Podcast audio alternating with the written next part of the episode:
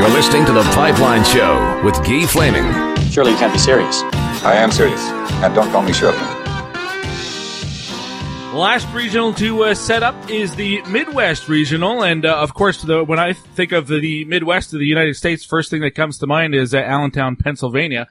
My guest to set up this region is Adam Wodon from College Hockey News. Adam, welcome back to the Pipeline Show. How does this happen that the Midwest Regional is going on the East Coast? Well, I guess Allentown's not technically the coast, but it's close enough, I suppose, if you're out there in Canada somewhere. Yeah. But, no, I mean, it's really, because the NCAA can only put regionals in places that bid on them, and it's very difficult to draw a crowd in a lot of Midwestern arenas. Some of them have tried, and so they just kind of stopped trying a lot of them, and I think Allentown was the only place that actually put in a bid, so there you go. That's the location. All right. Well, the four teams, Minnesota Duluth, defending national champions, they'll be taking on Bowling Green. And then you've got the Cinderella story, Arizona State Sun Devils going up against Quinnipiac. Let's start with the defending champs in Minnesota Duluth. Now, their game against the Falcons of Bowling Green, it is the first one of the day, correct? Yes, it is. They're the 4 o'clock game, right. Eastern time on Saturday. Let's look at it from the perspective of the Bulldogs. They've got to be the favorite, I would have to think, going not just to do this game, but to come out of this region. Oh, yeah. Why are they so good?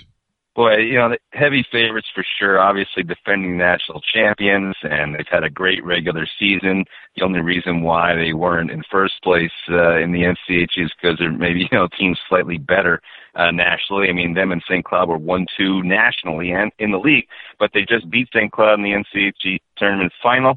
In overtime, they have a great head coach in Scott Sandlin, who, you know, the team was playing a little bit of a short bench this past weekend. There was some guys got hurt during the game, and Sandlin really pulled a lot of great strings to keep his team in the game after it was not looking good early on. So that, you know, you got Hunter Shepherd, the goaltender. They have the experience from last year winning the title. They won every game last year by 1 goal. It was, you know, a very – a situation where they just seem to be able to pull out games left and right, and that carried over this year. Obviously, they've got a talented roster with guys like Scott Perunovich, Mikey Anderson, guys who are going to be NHL players. And so, you know, Noah Cates, he's one of the guys that's been banged up.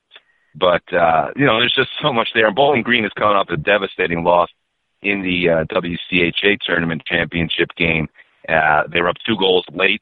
2 late goals, lost in overtime. I mean, you know, the first time they were in the tournament in 29 years, and it was like they were just so depressed after the game. I felt bad because they couldn't even enjoy the fact they finally made the NCAA after all these years. They've been close many times in recent years. So, you know, they have some talent on that team, and I think if they won that game, we'd be looking at this a lot differently. But because of the way they lost that game, and then they've had some weird losses during the season, you almost look at it like, oh, you know, if it's a close game, you know, Minnesota Duluth just has so much experience in those kind of games, and Bowling Green has not yet proven it can win the big game like that. I love the tail of the tape page that you guys have that sets up the head-to-head matchup for each game all season long, but it really comes in handy at this time of year. Now, when I look at that, the head-to-head between these two teams, both clubs won 25 games. Bowling Green scored more goals this year than Minnesota Duluth, which actually surprised me quite a bit. The power play, though, the Bulldogs have the better power play. Penalty kill is in favor of Bowling Green. But how much of this comes down to quality of the conference that each team plays in? Yeah, I mean, that's a big part of it. I'm not, you know, I don't say that to knock anybody. I mean, it just is what it is, just factual. And, you know, Minnesota Duluth playing in a conference that's won the national championship the last 3 years and have the top 2 teams going into it this year. So it's pretty hard to argue with that, you know, the quality of competition they face night in and night out. You know, one of the losses they had this year was when half their team basically was at the World Juniors. Yeah. So, you know, you look at it that way. And, you know, Bowling Green, though, has been a solid team. I mean, they've had some good wins this year. Beat Ohio State. You know, they've beaten Minnesota State as well. So, you know, it's not like they're slouches. Believe me, I think they're legitimately an NCAA tournament team, but it is a little different. Now, these two clubs hardly ever play against each other. I think the last time was back in 2007, I believe. Also something I'm picking up from your website. So not a lot of history between these two clubs. We'll see how it all shakes out on Saturday. The other matchup features Quinnipiac, the Bobcats, who have been somewhat of a regular appearance, participant in the national tournament here the last number of years, going up against first-timers Arizona State, the Sun Devils. Such a great story this year to see an independent get into the national tournament. Is this where it ends, though, for Arizona State? On paper, does not look like a great matchup for them, but you can never count them out. No, and as my colleague Joe Maloney likes to say, if you have a 930 save percentage goalie, you can do just about anything. So that is what Arizona State has in Joey DeCourt, and that has been huge. That guy is a legit prospect. Of course, Quinnipiac has also Andrew Shortridge, who has similar numbers, although he's on in less time and facing less shots than DeCourt will face on a regular basis. You know, the thing is, Arizona State's a great story. They do have, I mean, you know, they have a legit scorer in Johnny Walker, great name. They have a legit defenseman. I mean, this is the year of the defenseman in college hockey. All these puck rushing guys in the Hobie candidates and NHL prospects, and Arizona State has one themselves in Brinson Peschishnik, and you know, those are three legit players. I mean, that means you can be competitive any game. So it wouldn't shock me if they won the game. I mean, Quinnipiac is a good team. You know, the only weird thing here is Arizona State hasn't played in a month because they're not in a conference. They weren't in a conference tournament. So, you know, I don't know what that's going to mean. I mean, I guess if they win, we'll say the rest helped them. If they lose, we'll say the rest hurt them. So, but the funny thing is Quinnipiac's best player, Chase Prisky, also hasn't played in a month because he was out for two games, the only two games Quinnipiac was in the ECAC tournament for suspension. So he hasn't played. So, you know, that's a factor too. And Quinnipiac's banged up on defense with their second-best defenseman out for the year, Brandon Fortunato. So I think it's going to be closer than people might think. And, again, it wouldn't shock me. Now, Arizona State's had some pretty good wins this year, not necessarily against any of the tournament teams, but teams that are just outside the tournament. I mean, they've won a bunch of games against those kind of teams. So, you know, they'll be competitive. And Quinnipiac, like I said, coming off that ECAC tournament series loss when they did not have Prisky in the lineup. And so who knows how that plays into this year, and they got to get their mojo back together. Well, even though Arizona State hasn't been around all that long, at least at the Division I level, these two teams have actually played each other a lot over the last few years. Not necessarily not this season, but a couple of times in each of the last 2 or 3 years. That familiarity, is it an advantage for either club, though? Yeah, well, that's an interesting point because the reason for that is because Rand Pecknold, the Quinnipiac coach, made fast friends with Greg Powers, the Arizona State coach. I mean, you know, Greg Powers was a club coach for Arizona State. When they made the move to Division I, they decided to keep him on rather than just gassing him and finding a so-called experienced Division I coach. So he was looking around for, you know, people kind of be his mentor a little bit, and I think Rand took him under his wing at the, you know, coaches meetings and stuff like that, and so they became friends and they wound up scheduling each other a lot. But and so it's going to be interesting. I mean, I think that, you know, Arizona State has learned a lot from Quinnipiac, and Rand built that program there. So, you know, there's a lot of familiarity. I don't know. I mean, I suppose that kind of thing would always help the underdog a little bit. Yeah, maybe it does. All right. The last question, we're only going to look at those two games in the regional, and we'll end it with another question, something else that I got by reading College Hockey News. Every year since 2006, a number one seed has gone out in the first round.